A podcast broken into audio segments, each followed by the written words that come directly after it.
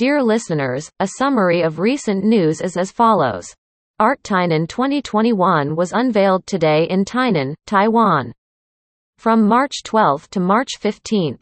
A total of 56 galleries and more than 200 domestic and foreign artists exhibited more than 1,800 works of art, setting a record for the number of participating galleries in previous years.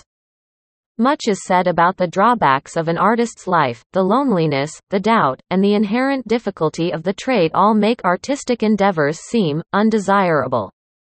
Yet many artists will argue that, at the end of the day, life is meaningless without art. Not only is it, for them, a way of life and an outlet for their passions, it has grown to become a necessity for survival. When people say art saves lives, they actually aren't kidding.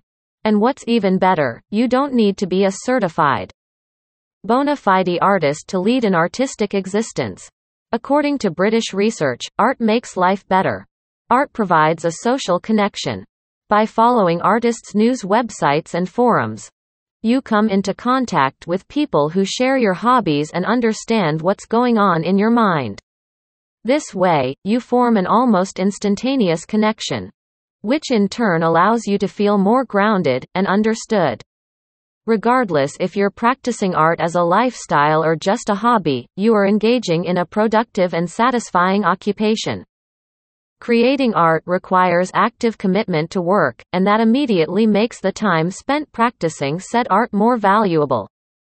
COVID 19 has caused the suspension of art exhibitions worldwide. But the epidemic in Taiwan has been stably controlled, and people can travel freely in the country.